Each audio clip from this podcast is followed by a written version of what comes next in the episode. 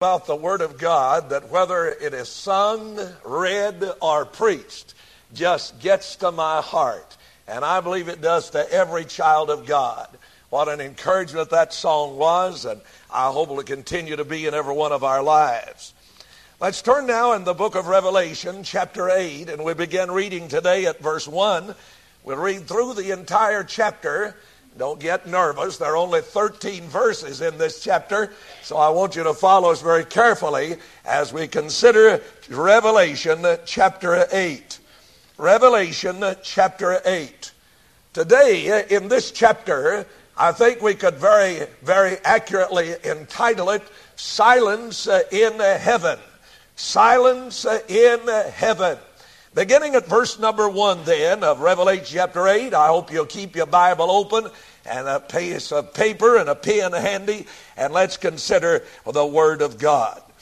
And when he had opened the seventh seal, there was silence in the heaven about the space of half an hour.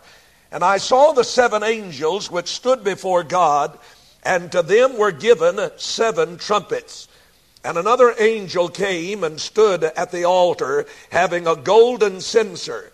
And there was given unto him much incense, that he should offer it with the prayers of all saints upon the golden altar which was before the throne. And the smoke of the incense which came with the prayers of the saints ascended up before God out of the angel's hand. And the angel took the censer and filled it with fire of the altar and cast it into the, and cast it into the earth. And there were voices and thunderings and lightnings and earthquake and an earthquake. And the seven angels which had the seven trumpets prepared themselves to sound. The first angel sounded, and there followed hail and fire mingled with blood and they were cast uh, upon the earth. And the third part of trees was burnt up, and all green grass was burnt up. And the second angel sounded, and as it were, a great mountain burning with fire was cast into the sea. And the third part of the sea became blood. And the third part of the creatures which were in the sea and had life died. And the third part of the ships were destroyed. And the third angel sounded, and there fell a great star from heaven, burning, as it were, a lamp. And it fell upon the third part of the rivers and upon the fountains of water. And the name of the star is called Wormwood. And the third part of the waters became wormwood, and many men died of the waters because they were made bitter.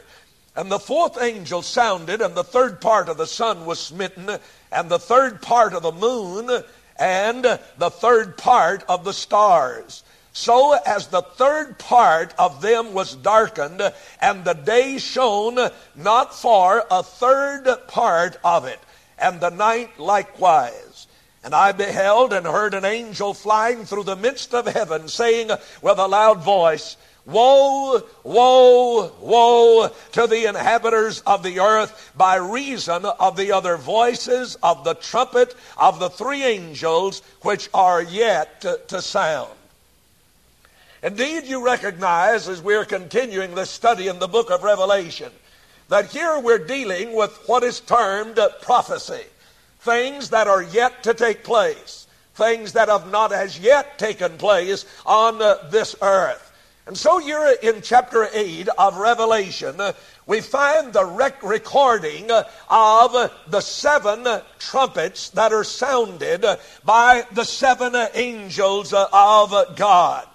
You'll remember in last Lord's, on last Lord's Day, we dealt with the matter of a parenthesis that occurred in the book of Revelation in chapter 7. Indeed, was that parenthetical chapter in Revelation there are other parentheses in this book of Revelation. And by that term parenthesis, you'll find that the Lord is just giving additional information on what has already been said and revealed. In chapter, seven, chapter 6, you remember as well that we considered the seals that were broken from the scroll which we identified as the title deed of this earth. Our Lord Jesus breaks those seals, and as all of those seals are broken, seven of them in number, we found that there were severe moments and movements of judgment that came as a result of the breaking of those seals upon this earth. Now, again, I remind you of our simple little illustration, and I hope you'll keep this in mind as you'll read with me and study this book of Revelation of the man who has purchased some property. He pays the price for it. It is his by right of what he has given. But there is a squatter, an old renter on his property, and the man cannot take possession of that property until we use the illustration. Here it is, uh, well, this is September now, and uh, what is this, the 9th of September? Am I right? And uh, he purchases on the 9th of September, but he doesn't come into possession of it until November the 1st. So the man waits, and now on November the 1st, he comes to uh, take possession of the property that is legally his. But the old squatter, the old renter, is unwilling to move from that property. So, as a result, the man goes back to the courthouse and secures the title deed that is his. And knowing that the old squatter is unwilling to move by his, on his own, he brings the sheriff, the law officers out, and they evict the fellow from that property. And then the man takes possession of his property. Now, I remind you of that illustration because it so portrays what is happening and what is going to take place as prophesied in the book of Revelation. This world belongs to our Lord Jesus Christ. It is His, we have said, by right of creation. It is doubly His by right of redemption. But there is an old squatter who reigns over this very possession that is our Lord's at the moment. He is the prince of the power of the air. He is the devil, Satan. And so he rules in a world system and over a world that is literally not his at all. And so here in the book of Revelation, you'll find beginning at chapter 6 and continuing through chapter 19, you'll find the judgments of God that are brought to pass in order to evict not only the old squatter, the devil, but all those who follow after him and his way. And so our Lord comes to evict him from that. Now, if you'll take a look at the chart here at the back, uh, at my, uh, uh, uh, uh in front of us, really, uh, you'll find that we have designated a seven year period that we've termed the tribulation. Now, the tribulation period is that that is dealt with in chapter 6 of Revelation through chapter 19. Our Lord will come literally to this earth at the end of that seven year period. Now, our Lord has already come prior to the beginning of this seven year tribulation. He has come in the air and called out of this world his believing bride, the church. Those who are saved will be caught up together, uh, caught up in the clouds to meet the Lord in the air. First Thessalonians chapter 4 and verse 16, you'll remember. And yet after that comes the time of tribulation, and which end uh, of that our Lord comes uh, evicting the old squatter and literally according to the revelation he is put in the in the pit he is trained for, and the Bible designates the time period, for 1,000 years. That is the exact time limit or period of what we know as Messiah's kingdom. That is, our Lord will come and set up his rule, will rule on the throne of David after the flesh will set up his kingdom upon this earth. And according to Revelation chapter 20, if you read it, that period is a period of some 1,000 years. And so we have before us what we're considering today, and in the next two or three messages, we're considering these acts of judgment during the tribulation period, where the Lord will put down all Satan's rule, all Gentile world power, and he shall come and set up his kingdom upon this earth. Now, if you know anything about the Bible and have read it, it to any degree, you know that the Old Testament prophets dealt with primarily in their prophecies, that they dealt with this kingdom of the Messiah, the kingdom of the anointed one. And we refer to it as the millennial kingdom. The word millennium simply meaning 1,000 year kingdom of our Lord on this earth. Now, of course, as I've said before, and I repeat a lot of things, but let me just say again that that literal thousand year reign of Christ on the earth will merge into the eternal kingdom of our Lord, of which kingdom there shall be no end. It'll be an eternal kingdom. All right, let's come back and see uh, without trying to go over so much what I've already said. And I encourage you to be here in every service as we're dealing with this book of Revelation so you won't feel like you're left out and uh, you're dragging your feet, but you can stay up with us. All right, in chapter 8. We have now the opening of the seventh seal. That's in verse 1. Notice it. The opening of the seventh seal.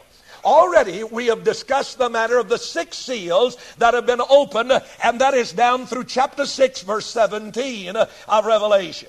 And we said earlier, chapter 7 is a parenthetical chapter.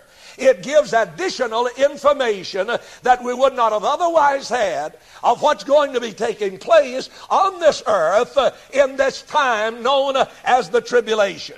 We saw the sealing uh, of the 144,000 Jews. We saw the multitude and innumerable host of Gentiles that will be saved in that period. And so we come now to chapter 8.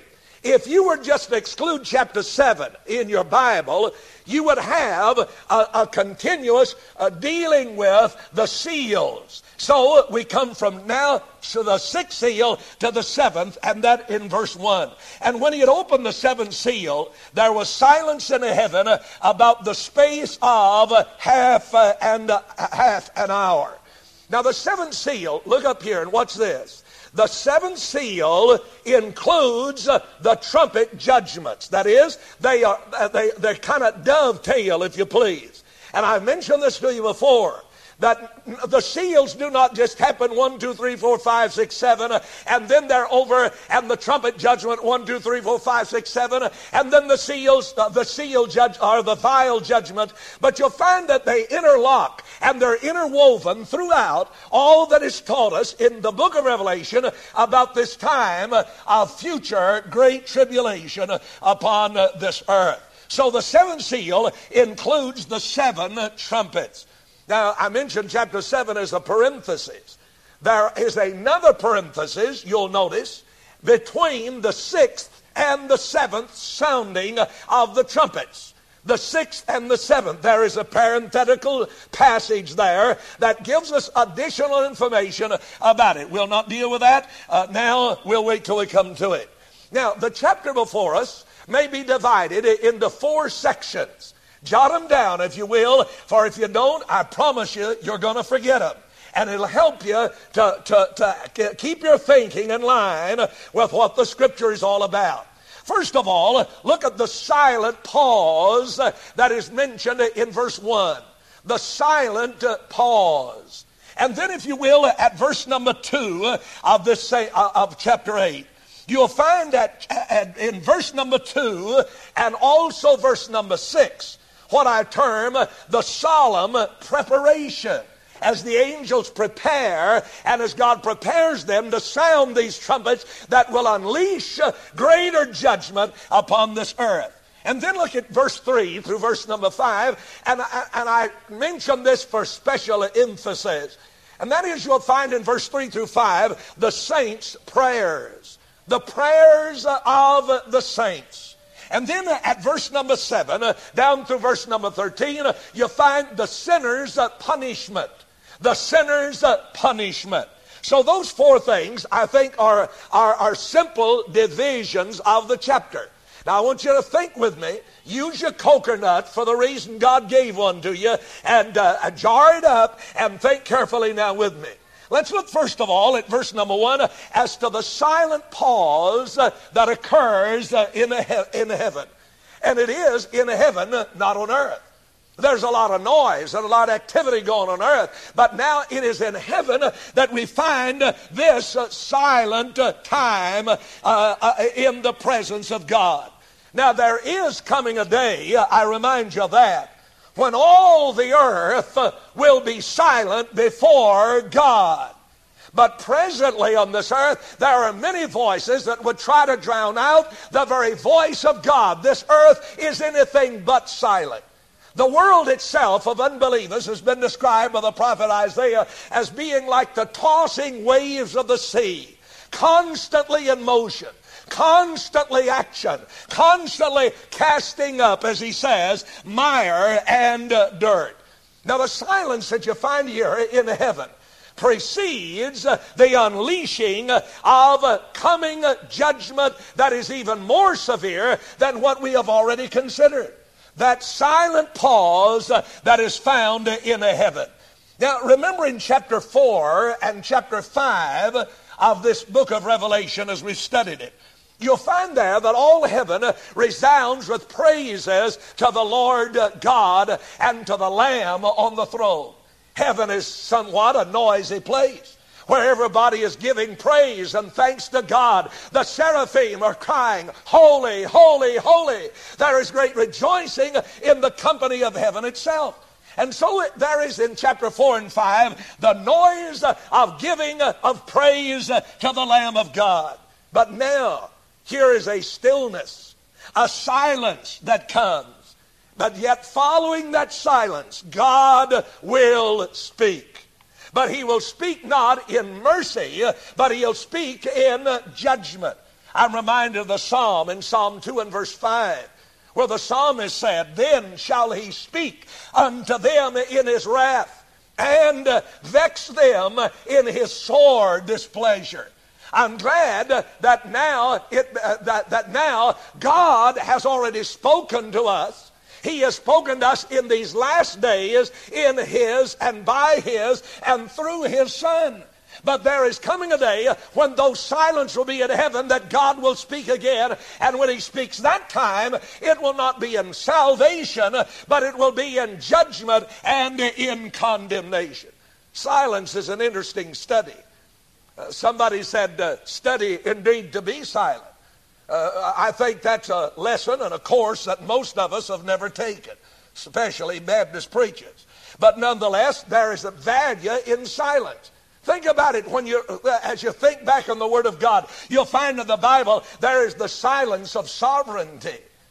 You see, when there is one who is all powerful, as God is, you know, He doesn't really have to say something all the time. It's just the fact of his presence that though there is not a word uttered, there in that silence, there is a message of his power, of his sovereignty. Have you not seen some great personage that you admire on this earth, and yet you see them walking by? Uh, they have said nothing, but there is an awe, there is an aura of power and majesty, uh, and attraction about that person, though they have never opened their mouth. There is a silence in sovereignty. There's, a, there's the silence of subjection. Our Lord Jesus himself was silent in, in submission and subjection to the Father's will, even when he stood before the kings and the rulers of his day, and they demanded of him an answer, and our Lord remained silent. There is a silence to the heart of any man, often who is subject and submissive to the will of God. There is the silence of searching the silence of searching, perhaps in that moment of thought when you are trying to think something through. Uh, the mind is engaged, the heart is engaged, trying to discern some, uh, find some answer to some problem. So there's the silence of searching. And throughout the Bible, there are those moments of silence. But this moment of silence in heaven uh, is something that cannot help but strike the attention and claim the attention of every one of us. So our Lord will speak after the silence, but it will be a voice of severe judgment upon this earth. Silent pause. Look at verse number two. And you'll find here, and also verse number six, the solemn preparation. Here you'll find, beginning at verse number two, the continuing ministry of angels in the program, the overall program of God. There was a day when men mocked at the fact of angels. But no one can read the Bible without coming to the conclusion that there are definite personages that are called angels. Angels were present at the announcement of the birth of our Lord. Angels would be present definitely in the very ongoing of God's fulfillment of prophecy, as you find here in the book of Revelation. Now, notice in the verses before us that these angels are given trumpets but they are restrained from sounding those trumpets at the moment. They are restrained at least in an interlude of some one half hour. That's the period of silence. You know, what it's strange how a period of silence may seem to go fast or it goes slowly. Especially if you're enjoying something, a time just flies by, doesn't it? But if there's some impending danger or fear that you're facing, uh, a loved one who is ill perhaps, uh, the moments seem to just drag by. And yet this period is but a half hour in heaven itself.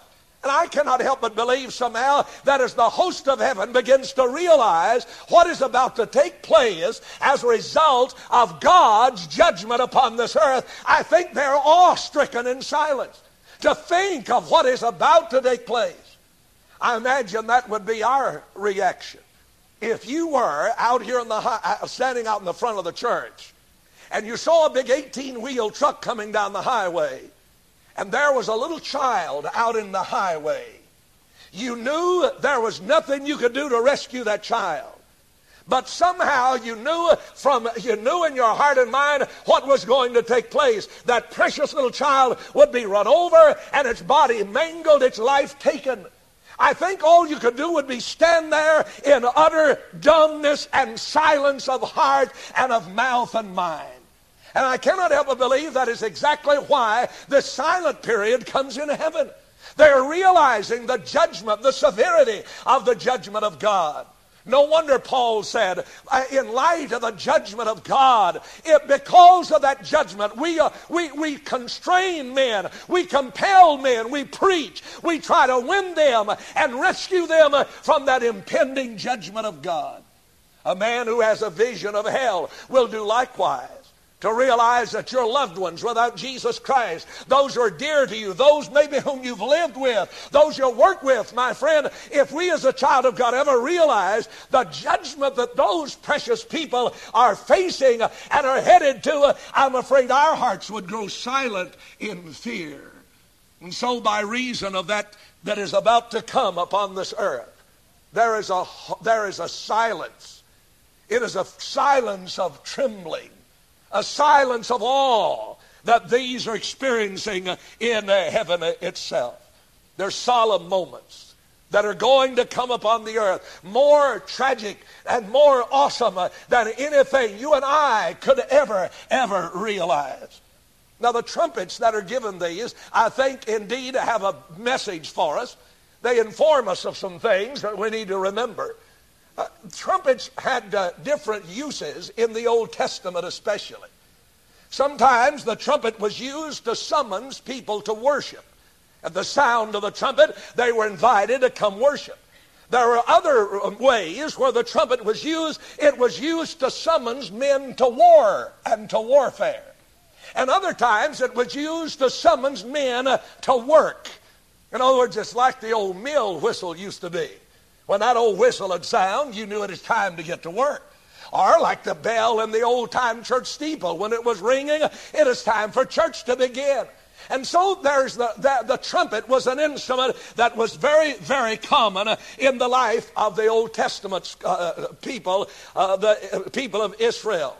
You remember on one occasion, however, in relation to that, Paul wrote to the Corinthians in chapter 14 and verse 8 of 1 Corinthians, and he said, If the trumpet give an uncertain sound, who shall prepare himself to battle? In other words, there was a distinct sound in the trumpet that every ear understood. It's time for warfare. We must defend the city or so forth. Or if it gave another sound, it was a sound that said to people, it is time to come worship or it is a time to go to work. There is something that needs to be done. So the trumpet was used uh, as a means uh, of indicating the intervention of God in the affairs of men on this earth. And so the seven trumpets in Revelation 8. They are the instruments that God uses to say, I am about to intervene uh, in the very affairs of men on this earth. Now, these seven trumpets announce the final intervention of God in judgment on this earth. And my friend, I want to tell you now, we sometimes begin to wonder, well, uh, with all of the wickedness and the sin and the perverseness in our world, wonder why God doesn't do something. Wonder why has God gone to sleep? Is, is he just going to let evil and wickedness and violence and corruption continue? I want you to understand, he is not. There is coming a day uh, when God will intervene in the flood tide of wickedness and sin and, and iniquity in His sight. God intervened. And that's what these trumpets are saying to us. God is about to step in and intervene in the affairs of men. Now I want you to look at verse 3 through 5. You'll find here the saints' prayers. Y'all still with me out there? Huh? Some of you getting glassy eyed. You're worrying me. If I ever see a bull that gets glassy eyed in my corral, buddy, I'm going to tell you I climb the wall. And y'all are worrying me. Some of you getting glassy eyed. So wake up now and uh, don't frighten me. All right? Watch carefully. Verse 3 through 5 the prayers of the saints. The word, word simply says, and another angel came and stood at the altar having a golden censer. There's given him much incense that he should offer it with the prayers of all saints upon the golden altar which was before the throne. The smoke of the incense which came with the prayers of the saints, notice, ascended up before God out of the angel's hand. And the angel took the censer and filled it with fire of the altar and watch and cast it into the earth. Now, the angels, uh, perf- uh, the angel who is performing here has been identified as some as the Lord Jesus Christ himself. In that they say, this angel seems to fill the role of not only priest, but also judge. Now, be that as it may, I'm not going to argue the point. I don't think it's important at this point for us to understand, uh, to know exactly uh, the identification of the angel. It's sufficient for us to know that the Lord just simply said the angel comes and takes the censer, the fire, and so forth. But the point of emphasis, the point of emphasis God wants us to get here is the fact of the prayers of the saints. Now, in chapter 6, remember, in verse 9 and 10, if you've studied with us, you remember that there are there is found and heard the prayers of the souls under the altar. And they are praying for vengeance. They are praying for God to avenge their blood. It reminds of those imprecatory psalms that are often found in the psalms that praise for the judgment of God upon their enemy. And so here we find prayer again is a part of this scene in heaven. Notice their prayers, and the term is all saints. The prayers of all saints. They have a definite connection with the sounding of the trumpets. A definite connection.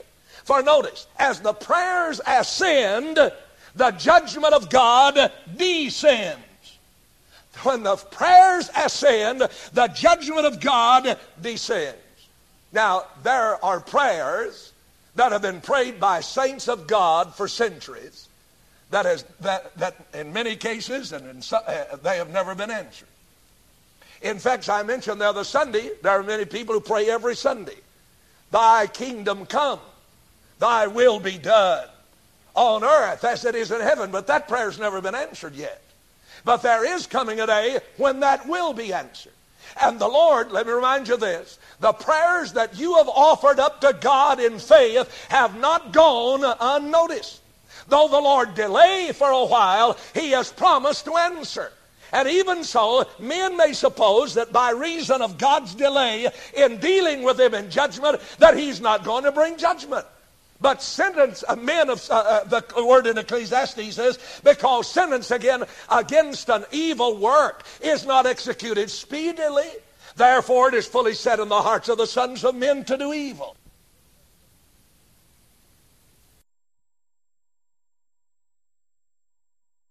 Saying that God didn't zap me with a bolt of lightning. Uh, he didn't send a truck to run over me. No angel hit me in the head with a ball bat. I said, hey, I'm getting by with this. You just think you are. The truth is, there is a holy God who, because of his holiness, if men do not repent of their sin and know his forgiveness, because of that holy character of God, he must judge sin. But we have forgotten that quality, apparently, about God in this present day. Prayer is, somebody said, not to get God to do our will, but prayer at its basis is simply that we might conform ourselves to the will of God, even if that includes judgment. And the will of God often does include judgment. Uh, I think of the my favorite, two of my favorite heroes of history, of General Robert E. Lee and Stonewall Jackson. And if you'll read some of their letters, that, for example, at the end of some of the great battles that they were in, uh, yet they lost the battle. Uh, their, their troops were defeated. And yet you'd hear them writing back to their wife or to some friend, and they would, they would close their letters by saying, Nonetheless, the sovereign will of God be done. And sometimes judgment is within the scope of the will of God, as it will be here in this terrible time of tribulation. I wonder, on the other hand, could it be that the prayers that have been offered on the behalf of unsaved men and women, and yet those who have been unsaved have rejected Jesus Christ, could it be that the very prayers that have been prayed for their salvation will turn to their damnation? You see, Jesus died on the cross himself for the sins of the world. He died in order to save men. But if men refuse that offer of redemption that is in Christ, the alternative is judgment. Not redemption, but judgment. Not salvation, but condemnation. And so the prayers that have been prayed for you, who perhaps have rejected Christ and left him out of your life, I want to tell you someday those prayers will turn undoubtedly to an expression of judgment from God in your Christ rejecting life. I'm reminded of Hebrews 10, verse 26 and 7, where the scripture talks about the man who has received the knowledge of the truth, and yet he rejects that truth who is Christ himself. And the scripture says, There remaineth as result no more sacrifice for sins, but a certain fearful looking for of, of judgment and fiery indignation that will devour the adversaries. In other words, that's what, what we're simply saying. A man who rejects Jesus Christ, there is no other alternative, no other thing for you to look for other than judgment. And if you walk out of this house today without Christ in your life, you have no heaven to look forward to. You have no promise of redemption and, and bliss with our Lord, but only hell and the judgment of God itself. So there is nothing else for a man to look for who has rejected the Son of God. Let me move on now to verse 7 through 13, and I'll briefly mention these. I think in reality they're very self explanatory. The trumpet judgments seem to occur before the second coming of our Lord. Now, when I say the second coming, I'm referring to his coming when he places his feet on the Mount of Olives. In chapter 10 and verse number 7, you'll find that I think that is the very thing that's, that's evident there. For there, when the seventh trumpet sounds, the verse in chapter 10, verse 7 says, the mystery of God should be finished. And also, you need to note verse chapter 11 and verse number 15 that at the conclusion of these great uh, expressions of judgment through the sounding of the angels' trumpets, the verse says in chapter 11, verse 15, and the seventh angel sounded, and there were great voices in heaven saying, listen what they're saying, the kingdoms of this world are become the kingdoms of our Lord and of our Christ, and he shall reign forever and forever. So at the conclusion of the sounding of the final of the seven trumpets, There are those voices that are heard to say, the kingdoms of this world have become the kingdoms of our Lord. Notice the chart again at the end of the tribulation. When our Lord comes, He sets up His rule and the kingdoms become His. He reigns and rules upon this very earth. I think there's an interesting note as you compare an event in the Old Testament, the book of Joshua. You remember the Lord's orders for them if they would uh, uh, have the victory over the city of Jericho. The Bible reveals that on the last day of that of marching around Jericho. The last day was the seventh day. They were to march around seven times. And they were to sound the trumpets. So on that last trip around, on the seventh day, the trumpet sounded and the walls fell and Jericho was defeated. Likewise, there's a comparison, I think, here as the seventh trumpet is sounded. Then God is victorious, and the walls of man and Satan's resistance are crumbled before him. Now then, the whole story is that's the first trumpet sound. Look at verse 7. The, the trumpet sounds. There is nothing in this first trumpet sounding, the result, nothing here is symbolic. Now you'll find in the book of Revelation that there are many things that are symbolic. That is, they symbolize something, they picture something, but it's very evident when that happens. But notice how verse number seven reads. And the first angel sounded, and there followed hail and fire mingled with blood, and they were cast upon the earth. The third part of trees were burnt up, and all green grass was burnt up.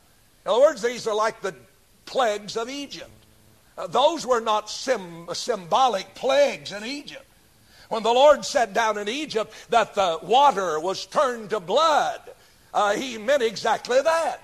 In other words, no symbolism here. And yet, though there's much symbolism in the scripture, it is not at this point. Now, the major difference between those plagues in Egypt and these in Revelation, those plagues were sent in order to save Israel. These in the book of Revelation are sent to trouble Israel as well as those who inhabit the earth. So, God begins his judgment by the very fact of turning water uh, or raining fire mingled with hail and blood and that that is cast on the earth. Now notice the result of it.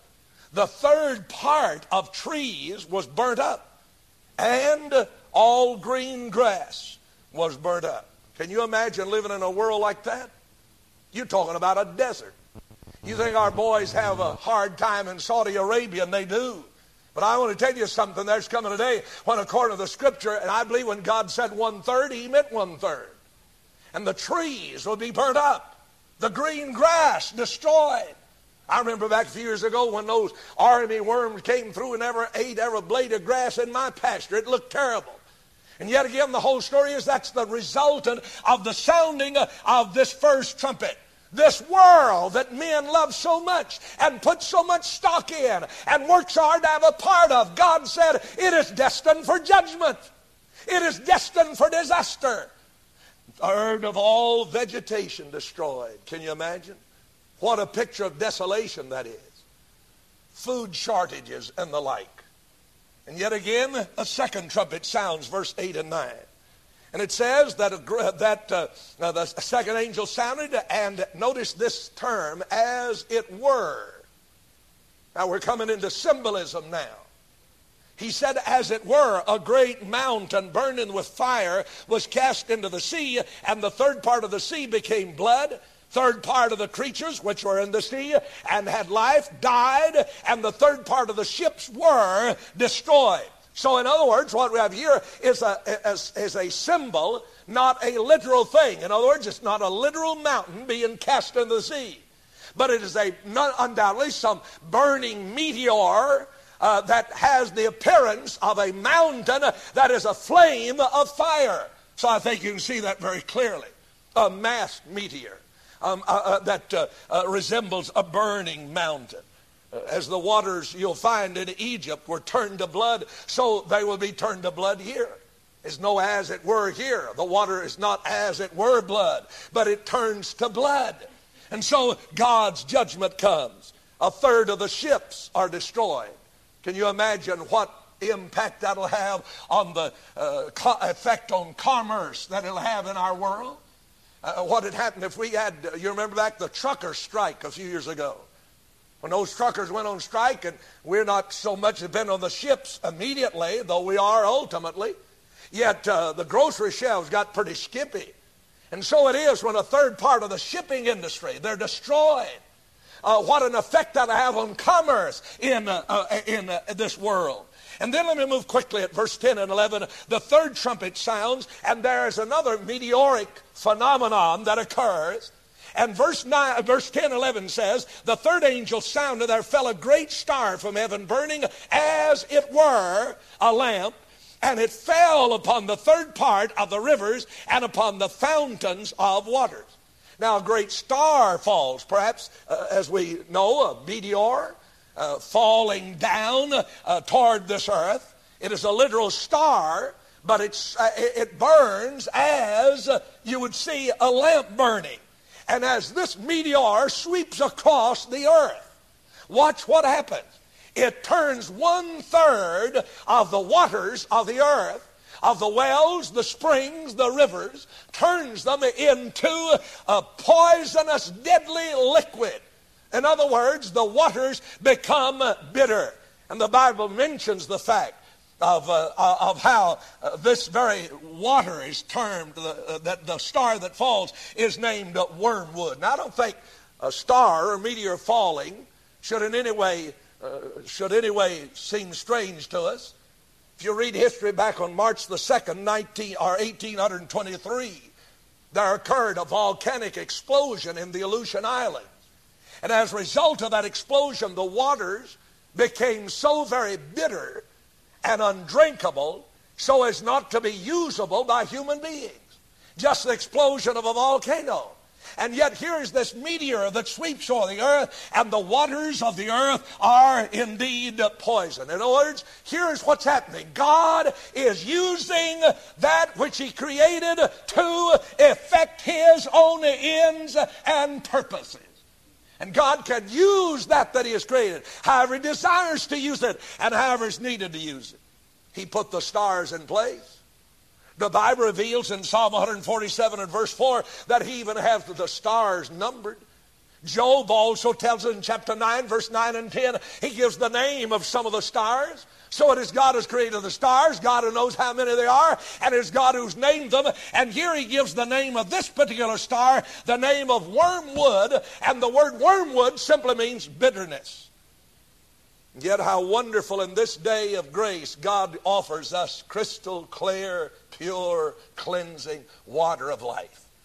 But men who have refused that water of life will one day be given the waters that are bitter and poisonous and death dealing.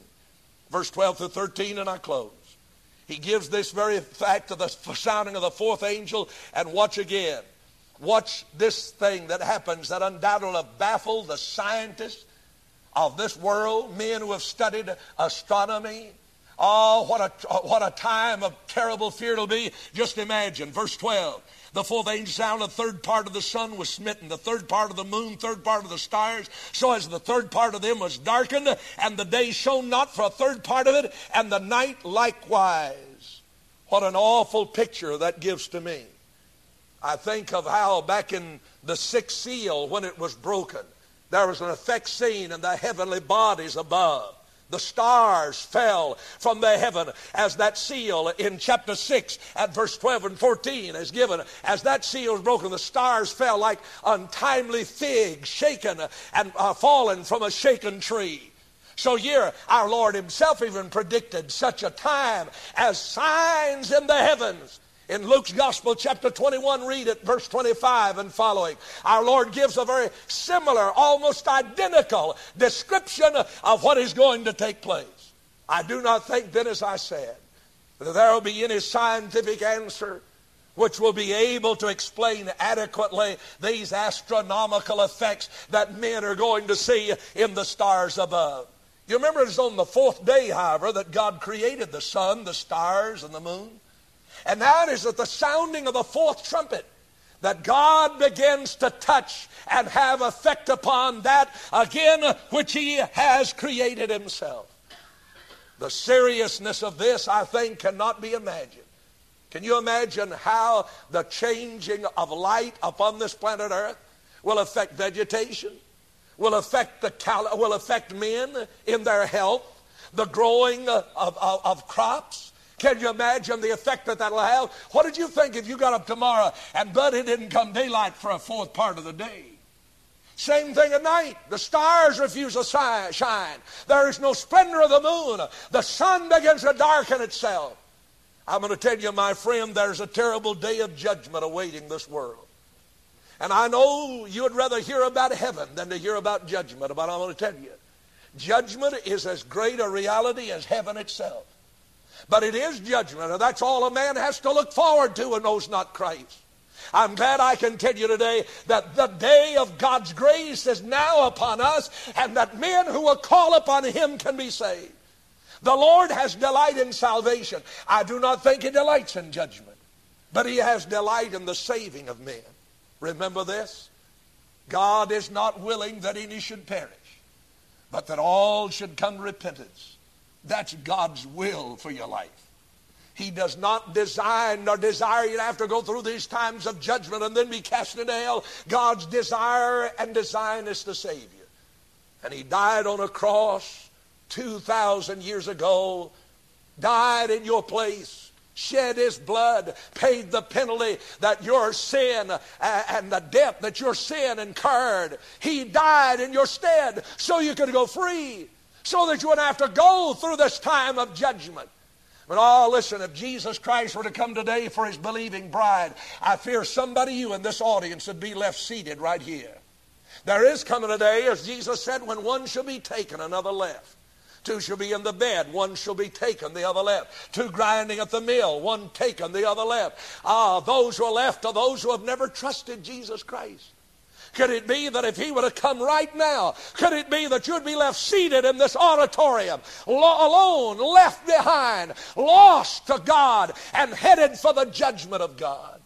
That's the reason it's so important and so expedient that if you know you do not have Christ in your heart, that you trust him right now. I tell you, my friend, listen to me. And I've been studying this whole book for 30 some odd years of my life. I want to tell you there's not one thing yet to be fulfilled as far as prophecy is concerned for Jesus to come in the clouds to gather his believing children home to himself. Not one thing. Only the mercy of God, I believe, leaves us here at this moment. He waits for you who know him not to call upon him and ask his mercy and he said, Whosoever shall call on the name of the Lord shall be saved. I want to urge you to do that. Think about it. Are you ready for his coming? If not, you can be before you leave this house. Let's bow our heads together for prayer. The only way to prepare for Jesus' coming is to let Jesus come into your heart now. I want to ask you, my dear friend, do you know for sure that you're a child of God? Do you know that you've been saved? If not, I urge you, I urge you, invite Christ in your life. Maybe too, you're a child of God, just saved, but you're not, you're not actively serving the Lord. You're not fellowshipping with God's people. You're not, you're not a part of a Bible believing church. And certainly you need to place your life under the influence and in the fellowship of people who love God and who believe His Word. Maybe your membership's way off somewhere else. You need to come to the fellowship of this church. I want to give you in just a moment that opportunity to leave your seat, walk down this aisle, come tell me your desire. You want to unite with our church by promise of letter, by statement for baptism. But above all else, whether you want to join this church or not, that's not the most important thing. But whether or not you want to join the church or not, if you know you've never trusted Christ, you're not ready for his coming, let me urge you to come. Let me show you from the scripture, have a moment of prayer with you, how you can be saved. I'm going to ask you to do it. Let's stand to our feet, please, as we pray together. Heavenly Father, I pray now that as men and women are brought to a point of decision in their lives, they've heard the truth. We have had warnings of thy judgment. But Lord, we we tremble at the warnings of judgment, but our soul leaps in joy at the wooing of Jesus, of men, and our souls to salvation. I pray that you'll help folks today who are not saved to realize the nearness, the nearness of the coming of Jesus Christ. May they awaken today and come to Christ. And those who are saved, may they move in and serve God with all their hearts. And I'll thank you for it in Jesus' name and for his sake. Amen. You know our song of invitation, just as I am without a plea. And while we sing it, dear man, dear woman, listen. It's not enough for you to know the truth. Knowing the truth won't save you. There not, must be a response to that truth. And I believe I've talked to somebody here this morning deep in your heart. The Holy Spirit's dealing with you about trusting Christ. And I believe he's dealing with somebody you who's a saved man or woman, but you've let sin get in your life. Your life's become drab and useless, and, and, and God's hand of blessings not upon you. Why don't you come? While we sing the stanza together, quickly now, come and make that move for Christ, would you?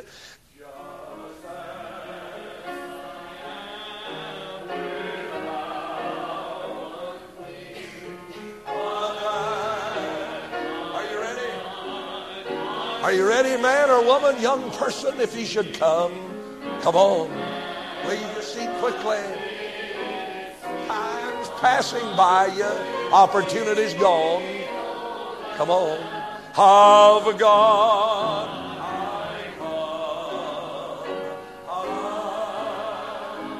Sing that second stand just for you, man, woman, boy, girl. Come on. Come on. Come on. Don't wait till it's too late. It'll be too late for you when Christ comes if you're not ready. Blood to thee. Come on, man. Woman, young person. Oh, Lamb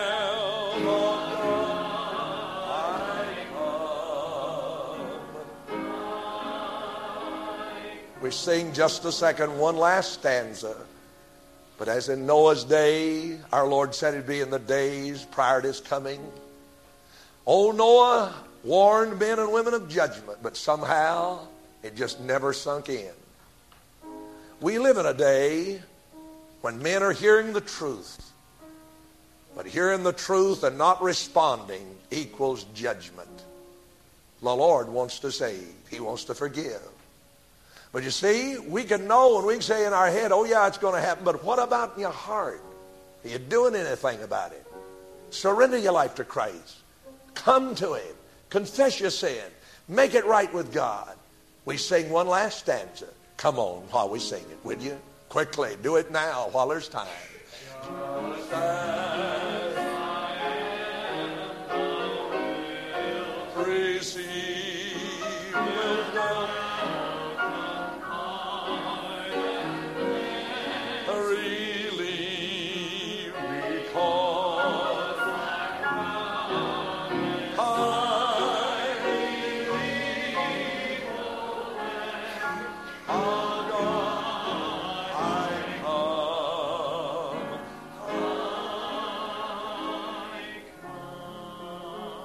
Wish we never had to deal with the theme of judgment. I would feel better. We could walk out on clouds of air, but all reality must be faced. And heaven becomes even the sweeter when we know more of the horrors of hell. The mercy of God, the salvation of Christ becomes exceedingly more precious when we realize there is a judgment side to the dealings of God with men. And today, if you know you're saved, you ought to leave this house saying, Thank you, Lord, a thousand times for saving me. Thank you, Lord. And you ought not only do that, but you ought to leave and say, Lord, because you've shown me the way, I want to share that way with somebody else. I don't want my friends to be lost, go through this judgment of God. I want to be saved and go up in the clouds with me to meet the Lord in there. Amen? Amen. How many of y'all believe what I preached this morning? Raise your hand, will you? God help us then to go out and share it with others. Be back tonight at 6. There's a special night tonight. Uh, I'm not going to preach tonight. I'm going to let uh, uh, Mac and uh, uh, Beth uh, preach through their singing. And that's a much more pleasant way than hearing my loud mouth. You'll love it. And I hope you'll be here tonight. Bring somebody with me. A wonderful evening of joy, of blessing, uplift in your heart.